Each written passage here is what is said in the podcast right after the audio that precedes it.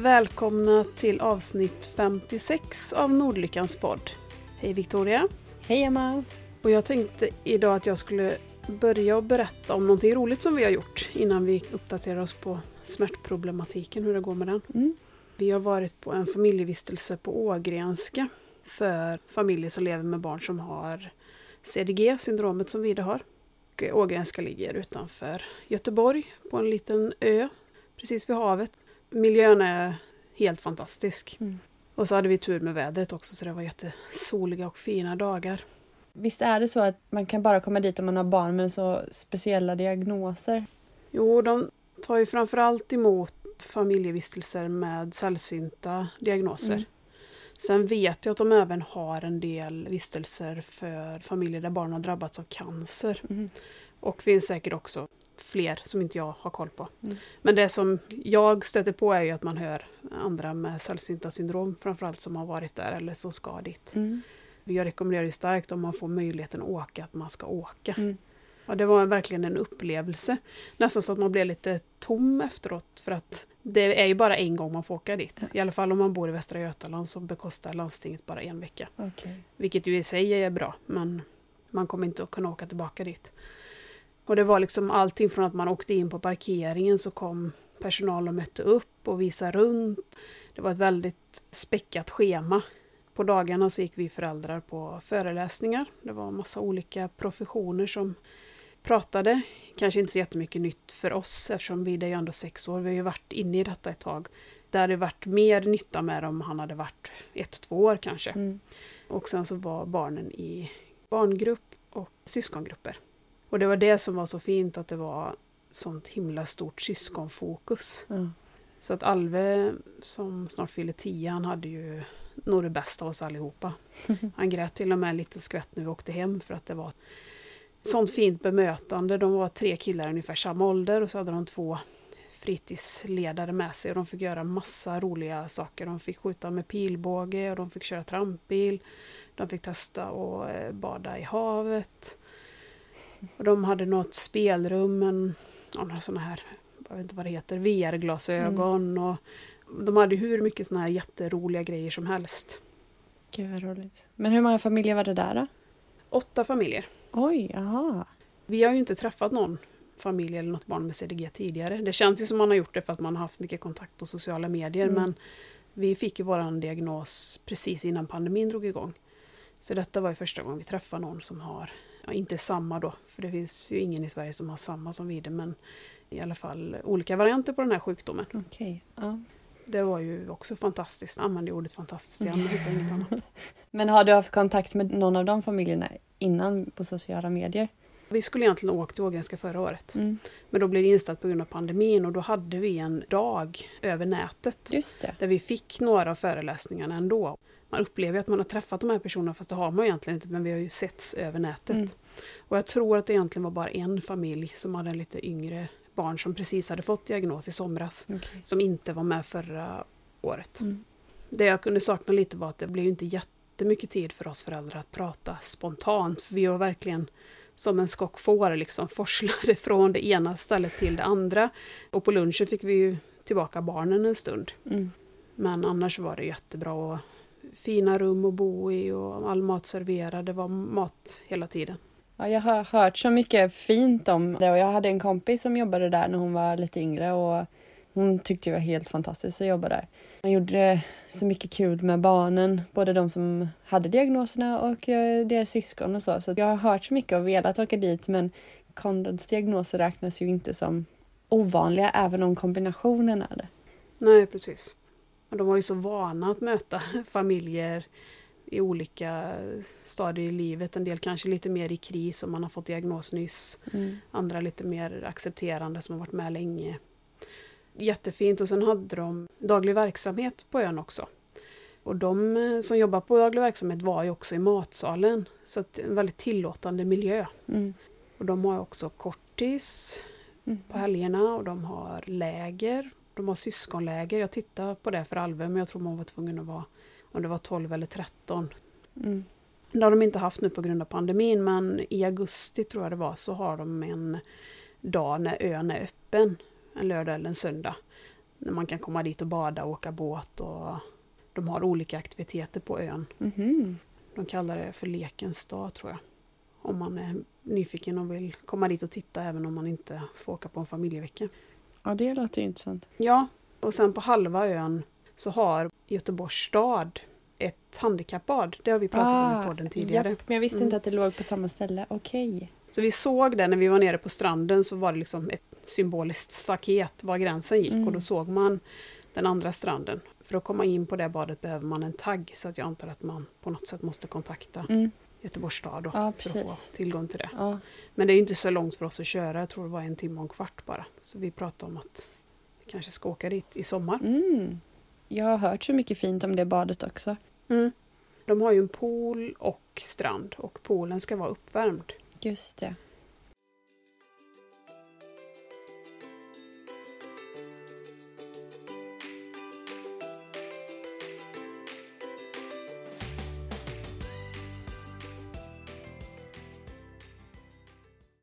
CDG-föreningen har en träff Kristi himmelfärdshelgen. Det har också blivit inställt då i flera år som allting annat. Så då ska vi åka och då blir det i Mättinge.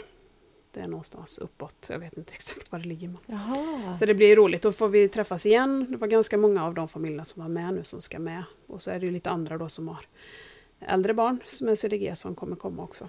Okej. Då blir det kanske lite mer tid att eh, spontanprata.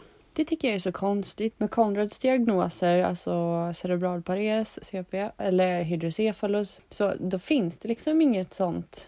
Det finns ju såklart vissa förbund, men det är, inte, det är verkligen inga drivande förbund vad jag har stött på än så länge, där det liksom är läger eller där det är utbildningar och möten och sådär. Det tycker jag är jättesynd. Det känns lite som att det alltid är RBU som det hänvisas till då om man har CP. Ja men precis.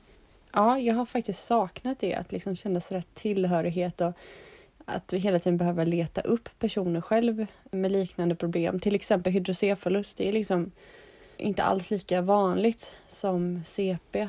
Nej. Det finns liksom ingenting som knyter oss samman naturligt. Det är väldigt synd för det måste ändå vara ganska skönt att även om inte man har samma diagnos eller exakt samma symptom eller sådär, så att kunna prata om vissa saker är ju väldigt skönt. Jag blev väldigt tacksam när vi fick diagnosen och man såg att det fanns en förening och det fanns liksom kontaktpersoner. Mm. Det gör ju jättestor skillnad. Mm. Man har ju många beröringspunkter ändå även om inte det är exakt samma problematik. Ja, exakt. Och vi var två familjer som hade med oss assistans. Jag tror det är en till familj som har beviljat assistans men hade ingen assistent med sig. Mm. Så de har så pass mycket personal att de kan täcka upp för föräldrarna? Ja, en på en i den gruppen där Vide var. Ja. Och i den andra gruppen var de väl inte riktigt så tätt. I Tuvas grupp var de sex barn mellan två och sex år tror jag de var. Och de delade på sig lite ibland så att de yngsta gjorde något och de, det var två barn som var lite äldre att de gjorde något. Ja. Nej, kul att det är någonting för syskonen också. Det, det saknas tycker jag. Mm. Det var det intrycket som jag tog med mig starkast därifrån. Och framförallt för Alve att, att han fick en så himla bra vecka. Mm. Det var Ja. ja, viktigast av allt. Vi var ju lite inne på att söka den här RBU-veckan. Jag vet inte vad kallar den här sommar... Kallar de det familje... Familjevecka Vecka. kanske? Ja. Vi var lite sugna för att RBU Riks erbjuder ju sån, inte gratis men ändå subventionerat för barnens skull, alltså bara för att Konrad skulle känna sig fler med rullstol och hjälpmedel och assistans och sådär också för att Baltzar skulle liksom se att det finns fler familjer som har det liknande. Men där var det ju så himla dumt för att det var jättebra pris för familjer, alltså barn och vuxna i familjen. Men assistenterna var ju, alltså det var typ så här fyra gånger priset. Så att vi har helt enkelt inte råd att åka med alla våra assistenter. Det kändes riktigt trist när det handlar om RBU liksom. Rörelsehindrade barn och ungdomar. Det finns ju många med assistans men då blev det liksom som att vi som har så pass många timmar och så pass mycket personal, vi har inte möjlighet att åka för det blir för dyrt.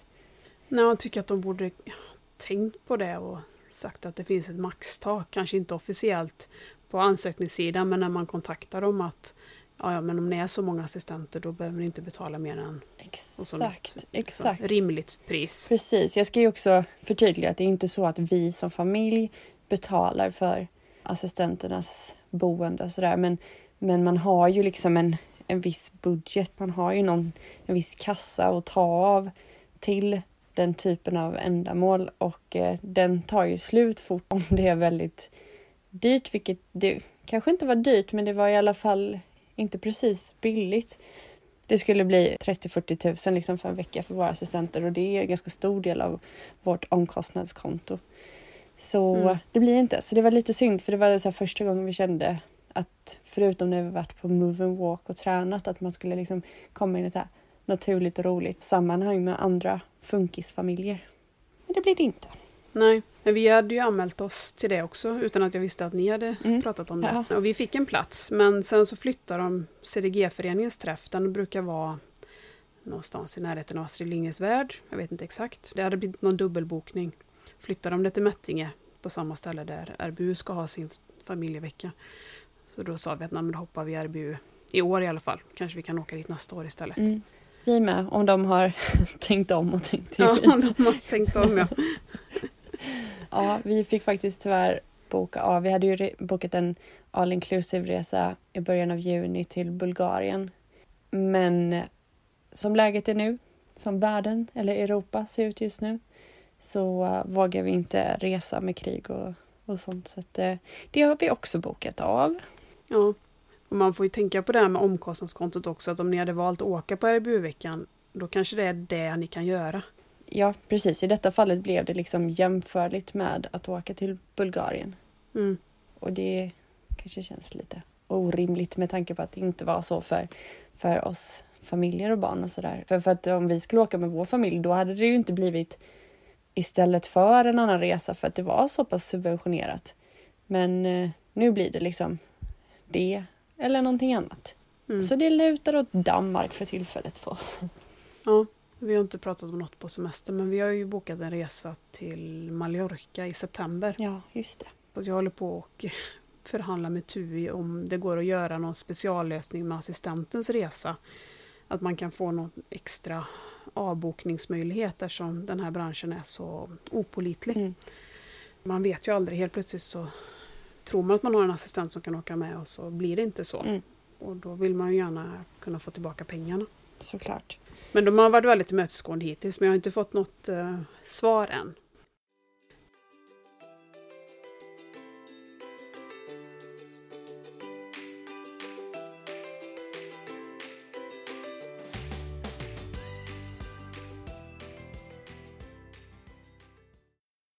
vet inte om du såg på mitt Instagram igår vad vi hade för oss.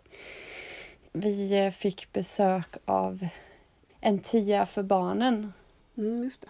Det hänger väl ihop med Ellas hjältar och sen har en kille då som heter Marcus startat upp där en tia för barnen där han från början cyklade och samlade in pengar till Barncancerfonden började med. Och sen ville han hellre se liksom exakt vad pengarna går till för där fick man ju så, Åh, tack för din gåva liksom men han såg ju inte var pengarna hamnade och då kom han i kontakt med Ellas hjältar och sen har han då cyklat och de har rullat rullstol och de har gjort allt möjligt för att ta sig genom Sverige och eh, samlat in pengar för att kunna ge barn med rörelsehinder framförallt Sådana här racerunners som är typ det liknar en cykel men man springer med benen så det är egentligen ett sätt att springa. Ser supercool ut. Eh, då var det för kanske ett halvår sedan eller mer så, så fick man ansöka om man eh, ville ha en race runner. Då ansökte man genom Ellas hjältar tror jag från början. Och då ansökte vi för att Konrad hade en på förskolan när han var yngre. Och precis började han lära sig det när den blev för liten och sen har han inte haft någon efter det. Och då blev Konrad utvald till att få en. Så igår, ja, så igår kom de personligen. Den här Marcus då som har startat upp det hela och eh, hans bror och hans kusin som är med i det där. Och de åker liksom runt personligen och delar ut de här racerunnerna och eh, ja, Conrad var Alltså han kunde inte vara still för han var så nervös och peppig för att de skulle komma och bara skrek rakt ut. Men den gången han hörde någon bil så bara... ah. Och när de kom, ja, så överlycklig och de var ju så fin, så här blå, lila, lite metallicaktig och liksom så fin. Det coolaste, snyggaste hjälpmedlet som finns typ. Och sen fick han prova den och jag hade sagt till honom innan att det är inte säkert att du kommer kunna detta direkt Kondor för det har jag inte kunnat innan. Det har varit så svårt. Men eh, det tog inte många sekunder innan han började eh, ta steg där fast han bara hade sina ortoser på sig och så sprang han längs med gatan och lillebror Baltzar hjälpte honom. Han behövde väl egentligen inte någon hjälp men han ville ändå hjälpa till så han drog liksom i styret som inte Konrad kan hålla eller, eller styra med. Och så sprang Konrad då. Så det, det var mm. jättefint och de var så fantastiskt fina människor. Så det var en väldigt eh, rolig upplevelse och nu är ju Konrad pepp. Sen igår vill han bara springa, springa, springa i den där racerunnen och ta med den till skolan mm. och visa sina kompisar och så. Så det var kul. Vad roligt. Jag, jag har velat att Vidi skulle få testa en sån för att se om han skulle gilla det. För att få känslan av att springa. Han kan ju gå men han ja. kan ju aldrig få upp en fart. Nej. Men hur funkar det med styret? Kan man springa bakom och hålla i det på något sätt? Eller om de skulle få upp lite mer fart? Nej, det finns säkert någon slags lösning på det. Det som är bra är att det är lite mm. trögt. Så det är inte så att den som typ på en cykel bara skulle snurra åt sidan av en slump liksom, utan man går, det blir rakt fram mm. så länge man inte styr den. Men eh, ja, alltså Konrad började få upp lite fart också i slutet så att jag började fundera hur man, hur man ska göra. Tänker att man får fästa någonting, styret, någon förlängning så att man kan liksom hålla i någon slags stång. Mm. Jag har sett, eh, Viddis har ju sprungit eh, specialloppet i Borås. Mm. Sånt lopp för personer med funktionsnedsättning. Och då har jag sett en tjej som springer med en sån och har då en ledsagare bakom sig med eh, ja, men de har någon slags säkerhetslina emellan sig. Jag antar att det är för att kunna bromsa om det skulle ske någonting. Alltså hon springer ju helt själv men en person som springer bakom. Jaha, men hon styr själv då? Det tror jag. Ja. Nu var det kanske ett par år sedan jag såg henne men eh, mer att hon satt fast i en sele. Mm. Fall ifall man kanske skulle vara på väg att krocka. Det kanske inte är så lätt att stanna den där. Nej, det hade inte Konrad kunnat.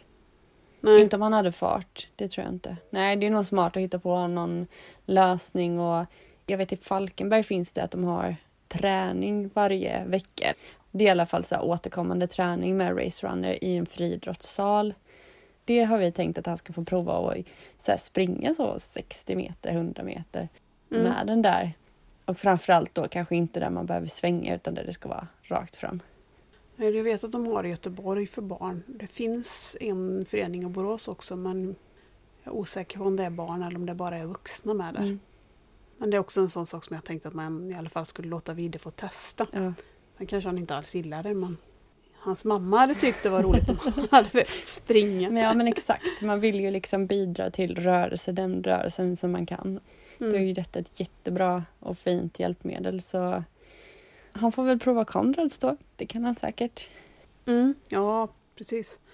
Det kan han säkert. Men det är faktiskt jättetråkigt. Konrad hade ju då en race runner på förskolan och de kostar ju typ så här runt 12 000 tror jag. Det är ganska mycket pengar. Men sen när den blev för liten och han inte kunde ha den, då har den fått vara kvar på förskolan och det är en helt vanlig förskola med barn utan några speciella motoriska hinder. De har bara fått leka med den, de andra barnen. Så nu är den liksom, bromsarna är knäckta och trasiga och däcken är liksom också trasiga så att ja. ja man kanske man kunde ha skänkt Exakt, det är klart att det finns an, alltså ja. Jag har sett när jag kört förbi liksom att men vad gör den flickan eller pojken i racerunnen? Och liksom så här, men nu när jag fått veta att den är helt kaputt i stort sett eller behöver en ordentlig service, då jag tänker kontakta rektorn för att eh, så här får det inte gå till. Det är mycket pengar och det kan gå till, till någon annan istället för att varför ska de andra barnen hålla på och leka med den? Nej, det kanske finns någon annan i kommunen, ja. inte just på den förskolan som hade haft nytta av den där. Jag vet ett par. Ja. En handfull i alla fall. Så att eh, det ska gå vidare. Men jag tror tyvärr att det ofta är så här. Och det är mm. så trist. Vi var ju hälsa på särskolan som vi förhoppningsvis ska börja i till hösten. Och då stod det en massa hjälpmedel i korridorerna där och då såg jag bland annat att det stod någon racerunner där med. Så det verkar som att det är något barn som har, mm. har det i skolan så då kanske han kan få möjlighet att prova där eller få inspiration i alla fall till att testa. Mm. Ja, är, blir det till hösten nu då? Ja, vi har bestämt oss för Mm. det. Vi har ändrat oss. Mm. Jag var väldigt bestämd på att han ska gå kvar ett år extra på förskolan. Men sen tyckte jag nu under vintern att han blev så stor plötsligt. Från liksom liten pojke till eh, stor pojke. Mm.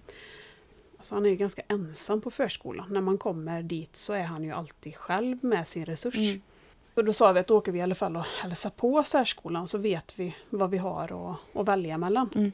Och fick eh, världens bästa bemötande. De tog sig tid. De pratade så länge så att vi liksom fick börja titta på klockan för vi skulle åka och hämta barnen på skolan och förskolan. Så att oh, vi måste nog åka nu. Mm. Och hade vi tur när vi var där också att det var inga barn i lokalen så att vi fick gå runt och titta. Alltså det är väldigt stor skillnad mot en förskola som inte har några anpassningar mot en skola som är allting är anpassat.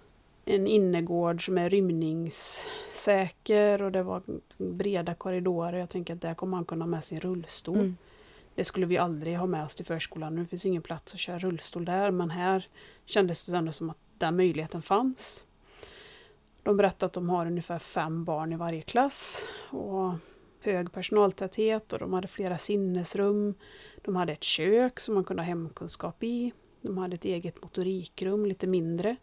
Och de berättar att de har en minibuss så de kan åka på utflykter. Och, Men är det en skola som är bara anpassad skola som det snart heter, alltså särskola. Är det bara det eller är det liksom en del av en helt Nej, det är en skola? del av en låg och mellanstadieskola. Det är en egen ingång. Men sen om man går ut i en korridor så har man liksom tillgång till biblioteket och sen ligger ju resten av skolan Mm. Där också. Så det, de kommer ju stöta på barn i den vanliga skolan Ja, det är ändå positivt tycker jag. Mm. Vi är ju faktiskt totalt förvirrade just nu eh, vad vi ska hitta på för Konrads del. Mm. Ehm, Det funkar inte bra i skolan. Han får inte de anpassningarna som behövs. Jag förstår att det är utmanande. Han har enligt testerna ett högt IQ men han har ju sina stora rörelsehinder och sitt sätt att kommunicera som blir begränsande. Eh, Och han har svårt med koncentrationen och behöver allting anpassat på sitt sätt. Och det händer inte idag. Det är inte ens nära. Inte ens fritids är anpassat utan det blir mest förvaring. Mm. Och då funderade vi ju på om vi skulle prova särskolan men att han skulle då läsa den vanliga läroplanen. Men då sa kommunen först nej. Att eh, han inte tillhörde särskolan och inte skulle kunna få gå där. För det kan vi ju förklara att man måste ju ha diagnosen intellektuell funktionsnedsättning för att få tillhöra särskolan. Precis. Men det finns dock vissa kommuner som gör så som nu då våran kommun verkar ändra till att vi kan i alla fall välja på att eh, han skulle kunna få läsa trots att han inte har en IF. Mm. Men allting annat är ju helt orimligt. När man har så stora Ja. rörelsehinder som han Det är har. ju det. Jag känner väl att skolan har försökt men inte tillräckligt naturligtvis tycker jag. Det tycker jag inte. Men jag känner inte att vi kommer framåt och jag tror inte att vi kommer göra det. Så nu känns det just nu som att antingen får vi typ byta till en annan skola eller till särskola och vi är väl nyfikna på att prova särskola och se. Men då är det ju också väldigt viktigt att han hamnar i en klass precis som det är för alla barnen, där man matchar med de andra liksom, där man är på en hyfsat samma nivå i det sociala. Mm. För det är ju också ett otroligt stort spann på barn som går på särskola. Ja. Det är ju allt från grav IF Ja. till lindrigt. Absolut. Vi ska vi få göra något studiebesök. Helt enkelt se om det kan vara någonting. Och sen är det ju så här att det inte är hugget i sten. Kan byta tillbaka till vanlig skola. Man har ju alltid ett val. Det kan vi också säga att även om man skulle ha IF tillhöra särskolans läroplan så får man välja helt vanlig skola om man vill. Så valet finns ju hela Mm. tiden att byta fram och, och tillbaka och sådär. Det är supersvårt. Finns det flera skolor i Halmstad? Eller? Det finns ju några, men det finns egentligen bara Mm. en som jag själv kan tänka mig. Ja. Det handlar ju också lite åt vilket håll det är åt och allting sånt. Ja, i Borås finns det två. Och den ena tycker vi ligger bättre Mm. Rent geografiskt. Mm. Och eh, den ena rektorn svarade på mitt mejl och den andra gjorde det inte. Okej. Så att då blir det g- ganska lätt val. Mm.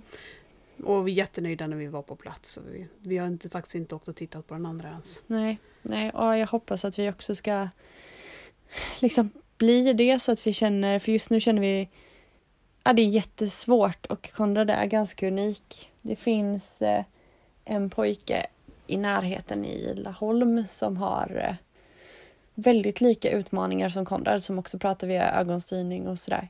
Men han har fått jättebra anpassning i vanlig skola och läser då den vanliga läroplanen. Mm. Det är nog lite så här att det kan funka men då krävs det kunskap och hjärta och alltså det, det, krävs ganska mycket för att det ska funka. Det finns eh, säkert eh, gånger det kan gå liksom men just nu känner jag att vi har fastnat helt och vi kan nog inte riktigt vänta upp mer på att det ska hända någonting. Hur mycket är Konrad med, medveten om, om detta? Alltså, för det första använder vi ordet anpassad skola när vi pratar om det. Jag tror i och för sig inte särskola skulle säga honom någonting heller. Det är typ mer vår generation som... Mm. För några månader sedan så pratade jag med honom för att han trivs inte riktigt i skolan. Han trivs absolut inte på fritids. Han vill bara hem. Så jag får hämta honom tidigt jämt. Och då sa han att han gärna ville byta skola. Men nu när jag frågade honom häromdagen så ville han inte byta skola. Jag vet inte vad han kommer tycka om det men han har ju kompisar och han var ju bjuden på kalas för några veckor sedan. Liksom. Men ändå har han inte det, kan man säga. Han är ju med och får vara med mycket med tjejerna och sådär men liksom ändå ingen så här, kanske nära vän som han umgås med på fritiden och sådär. Så det hoppas jag att det kanske skulle bli lite lättare att även om man träffar någon som det kanske Konrad rent intellektuellt skulle vara före men de har liksom, om något barn har andra utmaningar så kanske de kunde hitta varandra och liksom känna mm. gemenskap. Vida har varit bjuden på flera kalas nu med förskolekompisar. Mm. Och det är ju jättefint. Alltså det var väl det egentligen som vi hoppades på när vi satte honom på förskolan där vi bor. Mm. Men han är ju inkluderad fast ändå inte. Mm. För om han då blir bjuden på ett kalas till Leos lekland han får ju vara med då när man fikar men så fort det ska lekas så är han ju själv. Mm. Med då mamma eller pappa eller assistent, vad han har med sig. Det är ju inget barn som söker sig till honom. Mm. Och så var vi, vi, vi hade också varit på kalas hos Hampus som fyllde sju år igår och då var det bara Hampus funkiskompisar som var där, så jag tror det var åtta barn totalt och så var det föräldrar och syskon. Så. Och där söker sig barn till Vide. Vide kanske inte söker jättemycket kontakt själv men de kommer och lämnar över leksaker och vill liksom att han ska vara med. Och mm. Hans favorit som har varit med på gympan tidigare, en eh, flicka som heter Moa som han är väldigt förtjust i. De är väldigt sådär fnissiga ihop. Då backar han liksom upp mot hennes stol och så lyfter han på armarna och visar mig då att lyfta upp min mamma. Då tyckte han att han skulle sitta jämte henne på samma stol. Nämen. Det fick han inte för mig, men han fick sitta på stolen jämte då. Nämen. Och sådana saker händer ju inte på förskolan. Eller om han går på ett kalas med sina förskolekompisar. Mm. För nivåerna är så olika. Mm. Så det är det man hoppas med särskolan också, att han han är liksom lite tjejtjusare. Det var samma sak på CDG-träffen här nu på Ågrenska, att han hittade en flicka där också som han eh, gärna satt jämte varann och gärna kände lite på varandra och sådär. Så han måste ju få chansen till det också då. Ja, det är klart. Jag vet inte, ja, det är Mm. nog lite samma. Jag vet inte, de här tjejerna är väldigt gulliga mot Konrad och de har blivit ganska bra på att kommunicera med honom och så. Men det känns som att de tycker att han är så kanske lite snäll och lite gullig och lite cool med sina assistenter. De leker ihop också, det, det har jag ändå hört. Men, men det blir ändå på ett annat sätt. Mm. Jag har ibland sagt att jag upplever Vidde som en maskot på förskolan. Det låter ju hemskt. Nej, men ja, den, den känslan Mm. har jag lite i, De gör så gott de kan, det är inte det men vi fick ju erbjudande om att fundera på en sån specialförskola. Jag tror det var när vi skulle byta från småbarnsavdelningen till eh, den lite avdelningen för de äldre barnen. Men då var vi inte där mentalt. Men nu i efterhand kan jag tänka att vi skulle ha tackat ja till det. Okej. Mm. Nu gjorde vi inte det och vi hade inte kunnat göra annorlunda för mentalt så var jag inte där då. Även fast vi visste att han kommer gå på särskola så tänkte jag ändå att han ska gå på vanlig Ja. förskola. Ja. Men skillnaden blir så stor här nu, de fyller ju snart sex år med de jämnåriga barnen som snart då ska börja förskoleklass och jag vet att de den här sista terminen på förskolan börjar släppa de barnen lite mer, att de kanske får gå ut själva först av alla ut på skolgården och så. Mm. Och det blir inte riktigt samma för Vide såklart. Nej, för Konrad är liksom både och. Han är både Mm. helt jämnårig men också så begränsad så det är komplicerat. Ja, det blir det ju. Och en, någon som har IF kanske behöver lite längre tid på sig för att tankarna ska hinna ifatt och han behöver längre tid på sig för att kroppen ska hinna Mm. med. Så man kan hoppas att man kan hitta någon som man matchar med där. Som, Mm. På hans eh, skola idag så finns det en pojke med Downs syndrom som är några år äldre. Konrad och han drar sig till varandra. Mm. Och jag vet inte om de känner så, att de är lite annorlunda. Så de leker mycket tillsammans och även någon annan pojke med, som har resurser i alla fall, vet inte riktigt vad han har för diagnos. Men jag tänker också så här, det är ett väldigt speciellt liv att vara barn och alltid ha vuxna med sig. Konrad kan ju inte ens vara en meter ifrån en assistent. Så att det kanske är skönt att vara med andra barn Mm. som också behöver det. Mm. Sen har ju Konrad väldigt bra och coola assistenter så många barn drar sig ju till honom för hans assistenter också.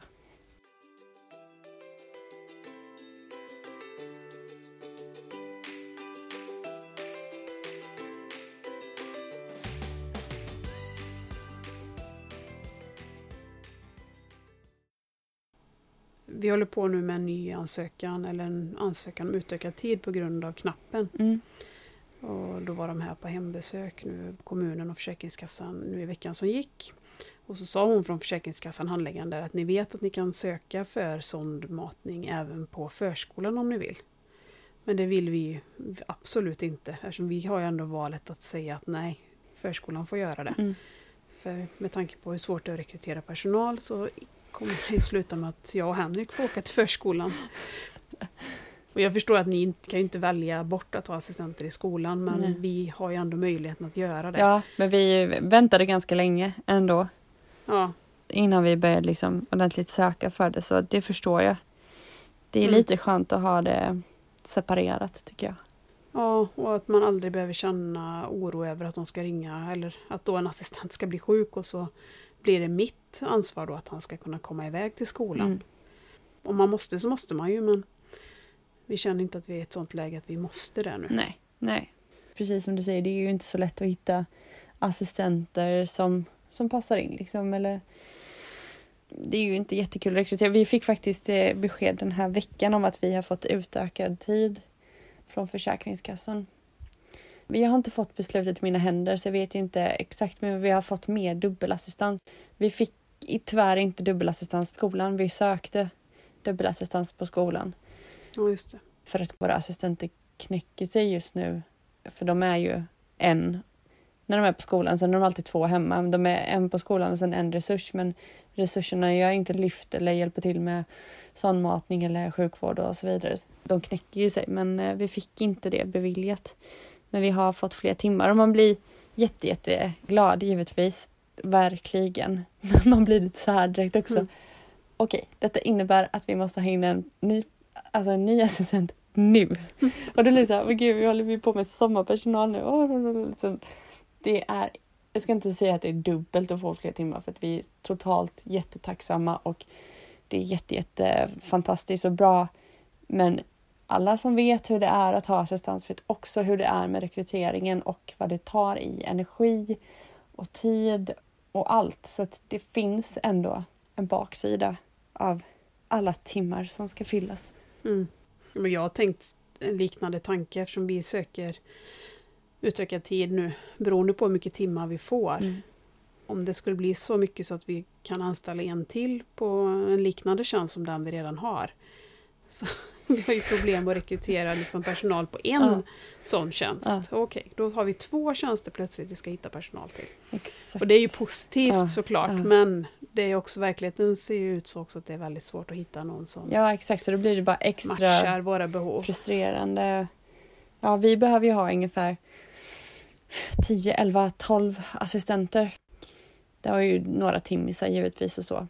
Men det innebär ju också att vi nästan ständigt måste ha en annons ute för att även om vi har ett gäng som stannar hyfsat länge så är det alltid någon som skulle börja plugga eller någon som blev gravid eller någon som behövde ha ett annat jobb, för behövde ha andra typer av tider för att få ihop familjeliv och sådär. Så att det var någon som sökte hos oss och sa, ja men ni har ju annonser ute hela tiden. Jag har varit lite orolig att det är något fel på det här stället. Jag bara, nej. Det här är ju dygnet runt och det blir ju lite som, jag jämför alltid med när jag jobbade hotellreception. Det, är som, det kan inte stänga, det går inte, utan det är dygnet runt varje dag.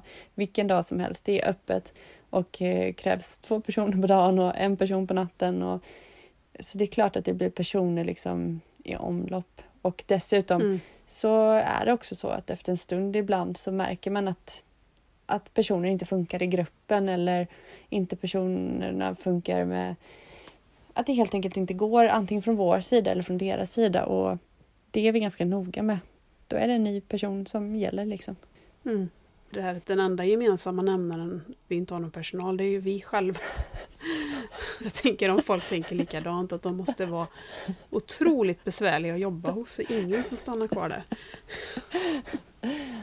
Ja, det är man ju alltid orolig för ändå att det ska tolkas så. Det gjorde det uppenbarligen av vissa då som kollar den här typen av annonser. När samma annons kommer ja, ut. Ja, exakt. Vi är en jättebra familj. så kom och sök. Jag tycker faktiskt att just nu har det hänt någonting och eh, det är många fler som söker jobb och eh, bättre kandidater. Mm. Nej, vi hoppas det. Vi har ju kompromissat lite nu med saker vi har sagt att vi inte ska göra. Mm. Till exempel schemakrav. Mm. Vi blir låsta då vid att man har vissa önskemål. Ja, på något sätt blir det att om man väl har liksom öppnat den möjligheten att vi kompromissar så tror man att man ska kompromissa med allt möjligt annat också. Mm, känner igen det. Då. Ja, så nu får vi hålla fast vid principerna. Mm. Hellre att vänta ut tills någon som tycker att det är okej villkor. Jag känner igen det så väl för att som jag sagt till dig innan när du och jag pratat lite sådär, det är väldigt skönt när jag idag inte är arbetsledare. Jag kan bara skjutsa iväg detta till vår assistent Becka som är det. Hon får ta det. Hon är jättetydlig med att det är de här tiderna vi behöver hjälp, så det är de tiderna man kan få jobba. Och är man inte det, då får man vara någon annanstans. Mm. Sen är det klart att man försöker på vissa sätt när man redan vet vissa förutsättningar från början såklart. Men eh, jag vet, nu vet inte jag om den här personen kommer lyssna men det, det struntar jag lite i nu. Vi hade ju en assistent för några år sedan som eh, vid två tillfällen, två olika dagar, bad mig byta låt på radion i bilen. Mm. När jag dessutom på den ena gången sjöng med för att hon gillade inte de två låtarna. Och den ena låten var Lille katt. Det var barnen som ville lyssna på den. Då bad de mig byta. Och sen var det en annan låt som hennes syster hade haft som göra slut-låt. Hon tyckte det var jobbigt att höra den. Det är lite sådär komiskt sådär nu efter men när hon sa det så kände jag att hon liksom hon bara tog hela mitt privatliv i sina händer där hon inte fick vara. Liksom. Alltså det, det kanske låter mm. konstigt för de som inte har assistans men vi som har assistans och lever hela tiden, vi måste ju leva vårt liv och ha vårt helt vanliga liksom, vardagsliv mitt i det här.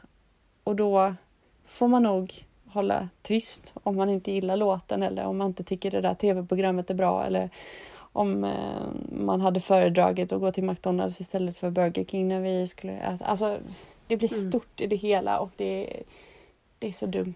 I vanliga fall kanske man hela tiden försöker få så bra förutsättningar för sig själv som person. Ja. Men så är det ju inte som assistent utan man måste ju kliva tillbaka och se att okej, okay, vad är bäst för brukaren, vad är bäst för VD i detta fallet, inte vad som är bäst för mig. Nej precis, och bäst för familjen. Ja, och bäst för familjen. Ja men det är ändå ganska viktigt mm. för att jag tycker att de assistenterna som, som blir långvariga, som trivs, som vi trivs med, som det funkar väldigt bra med. De är extremt duktiga på att visa hänsyn till familjen, till barnen, till liksom lillebror Baltzar, såklart till Konrad, men liksom till familjen som helhet steppa tillbaka om de märker att jag också är på väg till kylskåpet. Att de tycker att jag inte alltid ska behöva ha en assistent i vägen när jag ska göra någonting. Eller inte gå in i tvättstugan om jag precis håller på där. De här små sakerna blir så himla viktiga i det stora hela. Det är många som inte passar som assistenter helt enkelt och det är inte konstigt för att man kan inte passa som allting. Jag skulle själv inte vara en, bra personlig assistent, det tror jag inte. Nej. De som är bra assistenter behöver man inte säga till. Nej. Till exempel att de inte ska initiera småprat. För att Ja. de gör inte det hela tiden utan de gör det på en sån lagom nivå som man aldrig känner att det är ett problem. Exakt, exakt. Nej, ja verkligen. Medan andra har väldigt svårt för det. Kanske tror att, att vi är personens jobbarkompisar. Ja, Vilket blir väldigt konstigt. precis. Jag måste ju dra det här exemplet från bilen också. När assistenten ber att få sitta fram för att hon mår eh, lite illa, att hon lätt blir åksjuk. Och jag blev liksom helt ställd så att jag var antagligen ganska otrevlig i tonen. Bara, Nej, assistenterna sitter ju i baksätet jämte vide. Mm. Och så fick jag detta då tillbaka slängt på mig sen att, som en anledning då till att hon inte trivdes. Mm. Och jag tycker att, att det är helt orimlig fråga. Ja. För hon jobbar ju och har betalt när vi åker bil. Och hur ska hon kunna hjälpa Vide ifrån framsätet när han sitter i baksätet? Nej, alltså det... Jag har inte varit med om det men jag... inte om just inte det. just inte den grejen. Och Nej. det hade varit... Alltså jag tror att jag nästan hade börjat skratta för det hade varit så, så orimligt. Alltså det finns ju många yrken där du behöver sitta tillsammans med någon och ha uppsikt. Och då kan man ju inte ta den typen av jobb. Det går ju inte. Ja, vi har ju köpt en bil för det ändamålet att assistenten ska kunna sitta bekvämt bak med Vide. Det är ju som att jobba som polis och ta någon det, eh, ja. tjuv och säga att nah, jag mår lite illa, han får sitta själv där bak. Eller ambulansen. Ja, De får ligga där bak tills vi kommer fram. Jag skulle lätt kunna skriva en bok om alla knasigheter man har varit med om och hört och sett. Man har liksom hittat att det var några år sedan med liksom graviditetstest på toaletten. Liksom, men vänta tills du kommer hem, snälla någon. Det finns så mycket roligt men samtidigt också så mycket fantastiskt med det team som, man, som vi har idag och eh, som stannar länge en liten extra dimension av familjemedlem eller vad man ska säga. Det är, jag är så tacksam för, eh, för våra tjejer som vi har idag. Vi har bara tjejer. mm.